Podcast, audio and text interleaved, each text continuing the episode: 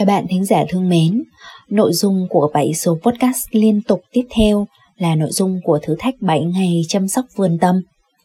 Đây là một thử thách cộng đồng mà Team Nam Phương thực hiện nhằm hỗ trợ cho cộng đồng khám phá lại hệ sinh thái nội tâm của chính mình, khu vườn tâm của chính mình. Nếu ví tâm thức của chúng ta giống như một mảnh đất, một khu vườn, thì ý thức là người làm vườn. Cái người làm vườn đó khi được đánh thức thì mình sẽ biết cách đánh giá lại cái chất lượng đất ở bên trong tâm thức của mình. Biết cách uh, vun bồi nuôi dưỡng lại đất tâm của mình dọn sạch những cái rác tinh thần gieo hạt giống lành và vun trồng cho những cái mầm cây thiện lành sẵn có. Và thông qua một cái cách thức đơn giản là mình thực hành thiền thư giãn cùng với nhau viết vẽ chiêm nghiệm cùng với nhau thông qua cái sự hướng dẫn của Nam Phương, thì mỗi người hy vọng rằng sẽ có được những cái câu trả lời cho mình.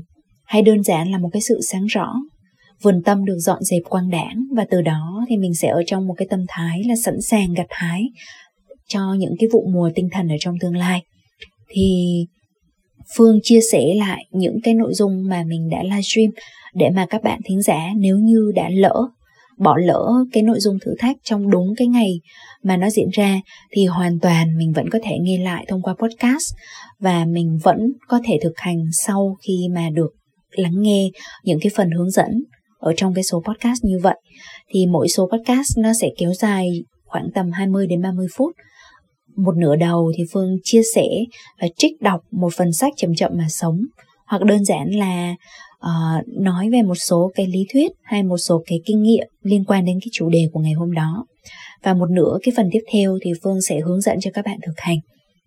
Phương hy vọng rằng những bạn thính giả, cho dù có kịp tham gia thử thách một cách trực tiếp hay không, thì hãy coi đây là một cái cơ hội để mình bắt đầu lại, hoặc là ôn lại, để có một cái hay rằng khi mà mình nghe lại thì mình hoàn toàn có thể đi theo tốc độ riêng, làm bài tập hay thực hành trong cái không gian riêng của mình theo cách riêng của mình.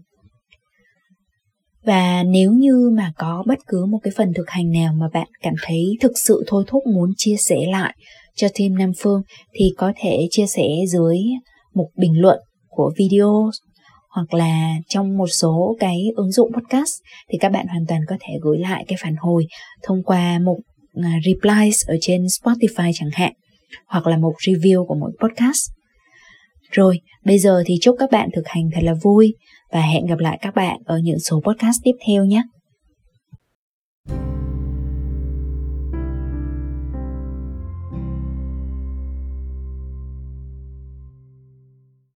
Hôm nay thì chúng mình sẽ đến với ngày thứ ba của thử thách 7 ngày chăm sóc vườn tâm. À, thì à, hy vọng là mọi người đã có đủ cái thời gian để chăm sóc cho mình, cho dù đó là thân hay tâm thì mình uh, chăm sóc cho mình trong cái buổi tối ngày hôm nay. Và nếu như mà ai mà mình cảm thấy là mình vừa mới nhào về sau một cái hoạt động nào đó thì mình ngồi lắng yên một chút xíu và đơn thuần là mình thở thư giãn trong lúc lắng nghe thôi ha.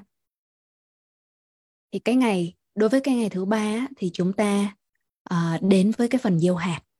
Thì uh, như mấy hôm vừa rồi mình có nói đến vườn tâm là nó sẽ chia thành những cái tầng như là tàng thức à, là những cái gì nó ẩn sâu ở bên dưới mà mình có thể chưa hoàn toàn ý thức được. Phần ý thức là giống như cái người làm vườn là mình sẽ chủ động chăm sóc làm cỏ à, vun bồi cho những cái hạt giống mà mình mong muốn nó được biểu hiện lên trong cái cuộc sống của mình. À, và đến cái phần mặt na thức này này là nó đơn giản là nó cũng là một phần thuộc tàng thức tức là nó cũng ẩn ở bên dưới tầng đất nhưng mà nó liên quan đến cái tôi của mình tức là thật ra mình có tất cả những cái khả năng trên đời này mọi người ạ.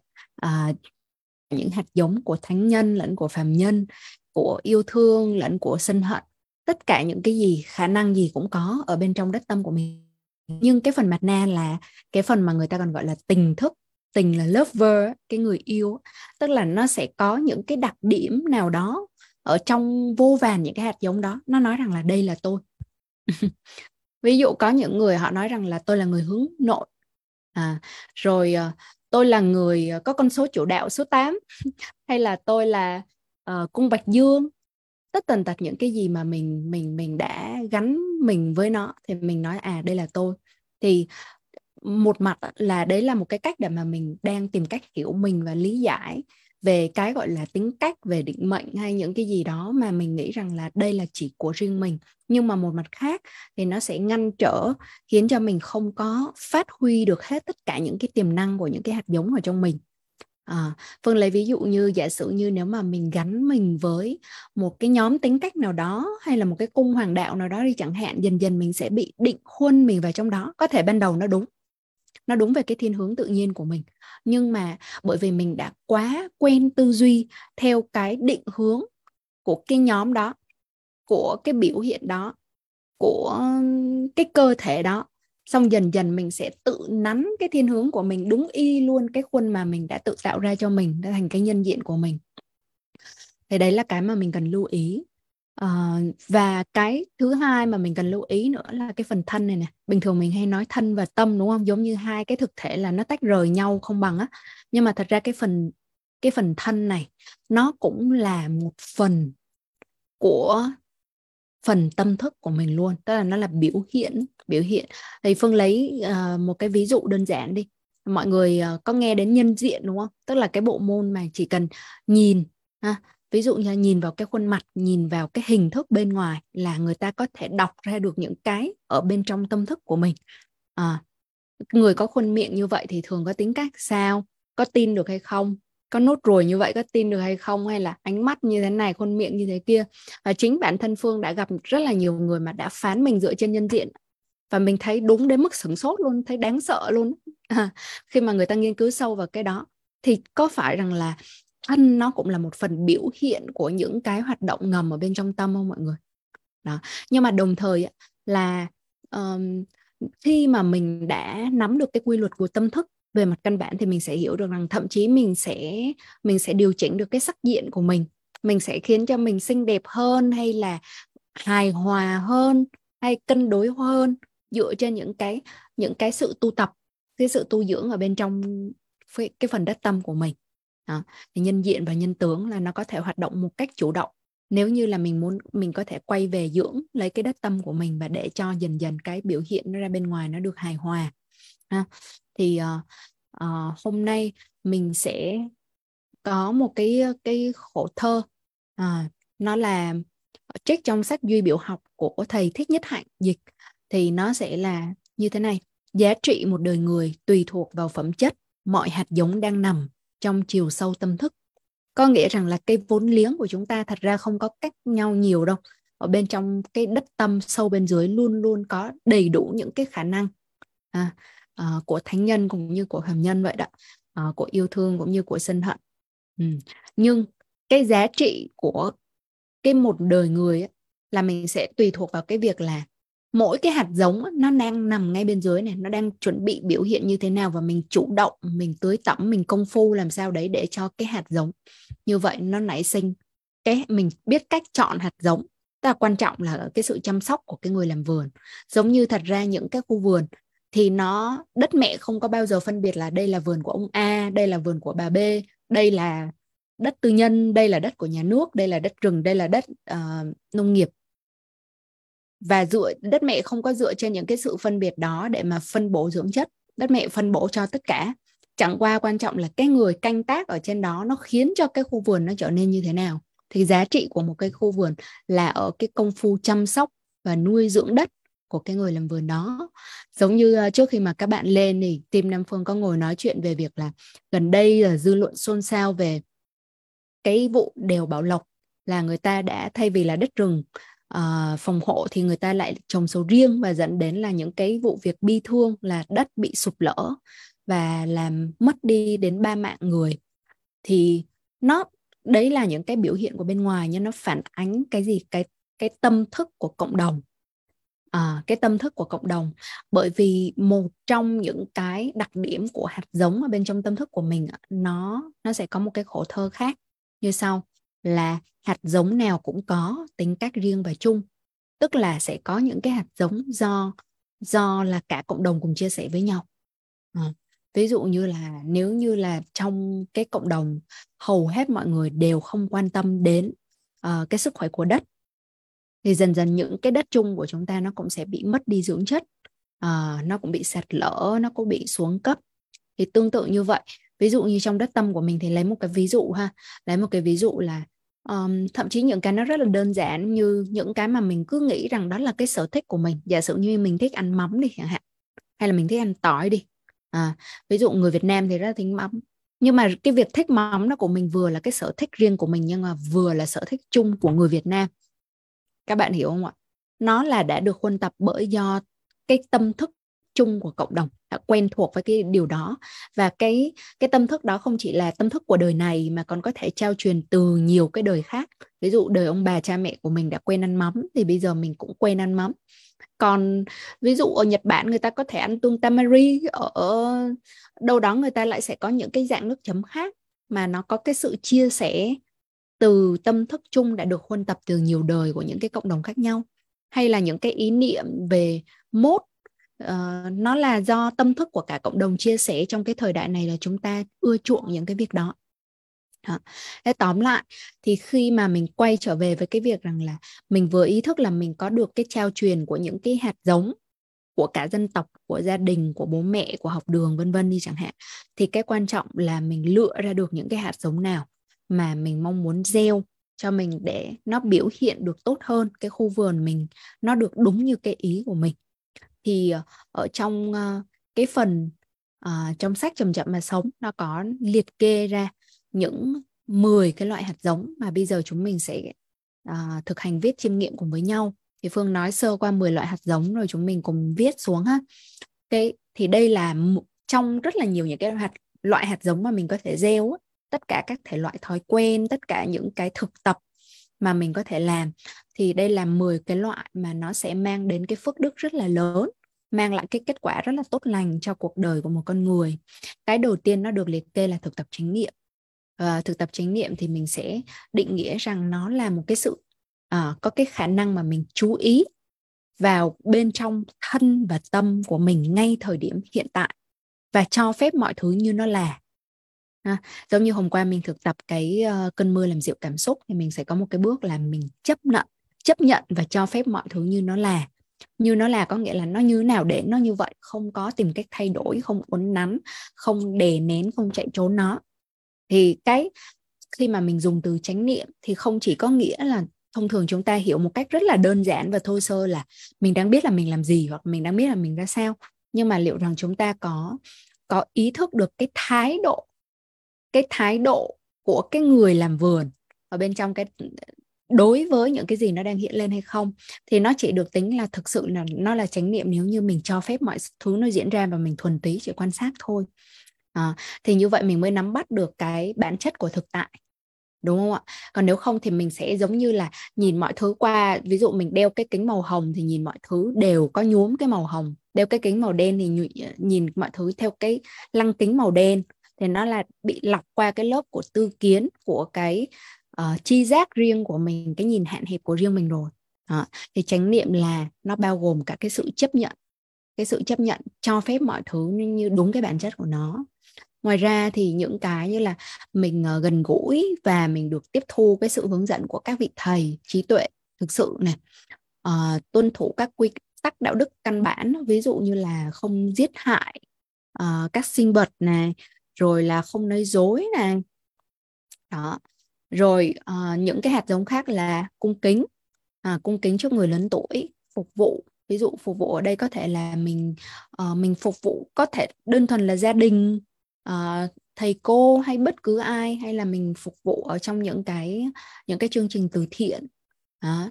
mình san sẻ theo bất cứ một cái hình thức nào. San sẻ thậm chí có thể san sẻ dưới những cái hình thức nó rất là căn bản như là đôi khi chỉ cần là một ánh mắt và một nụ cười thân thiện thì đã được tính là san sẻ là mình san sẻ cái niềm vui.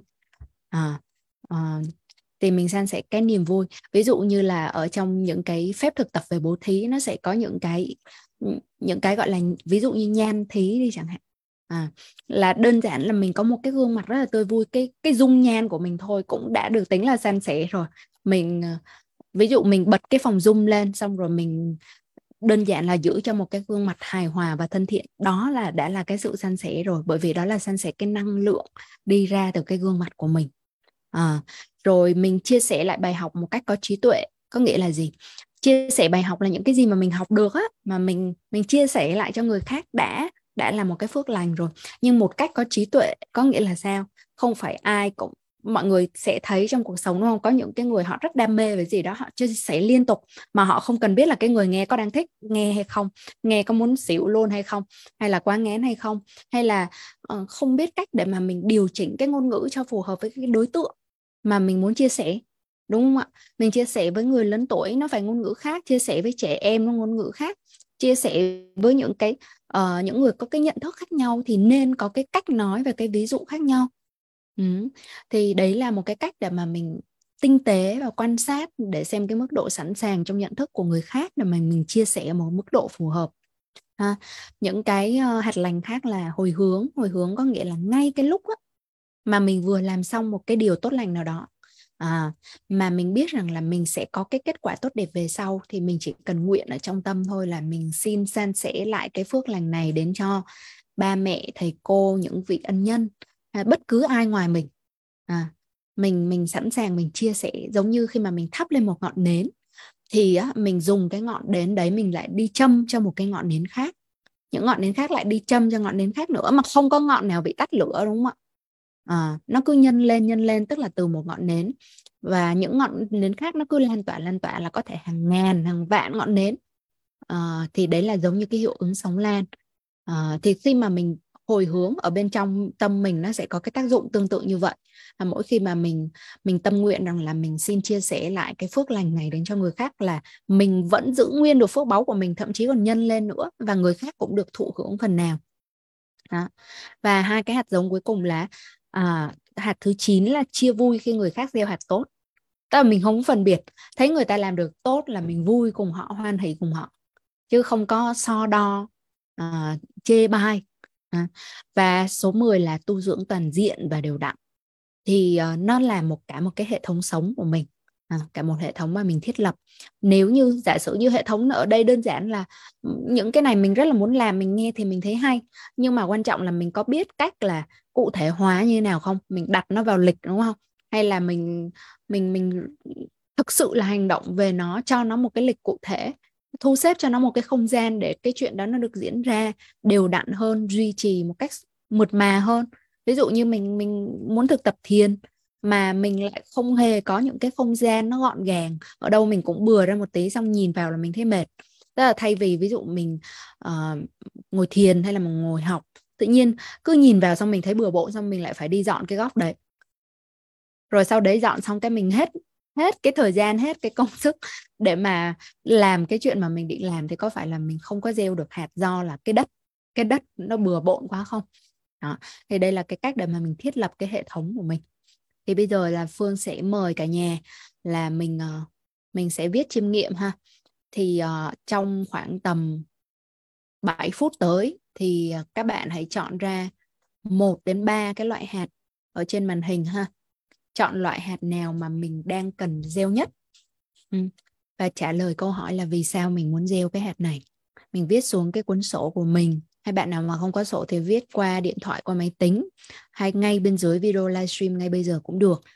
Là mình mong muốn thu hái được kết kết quả gì? Tại mình phải làm rõ là cái kết quả gì mình muốn.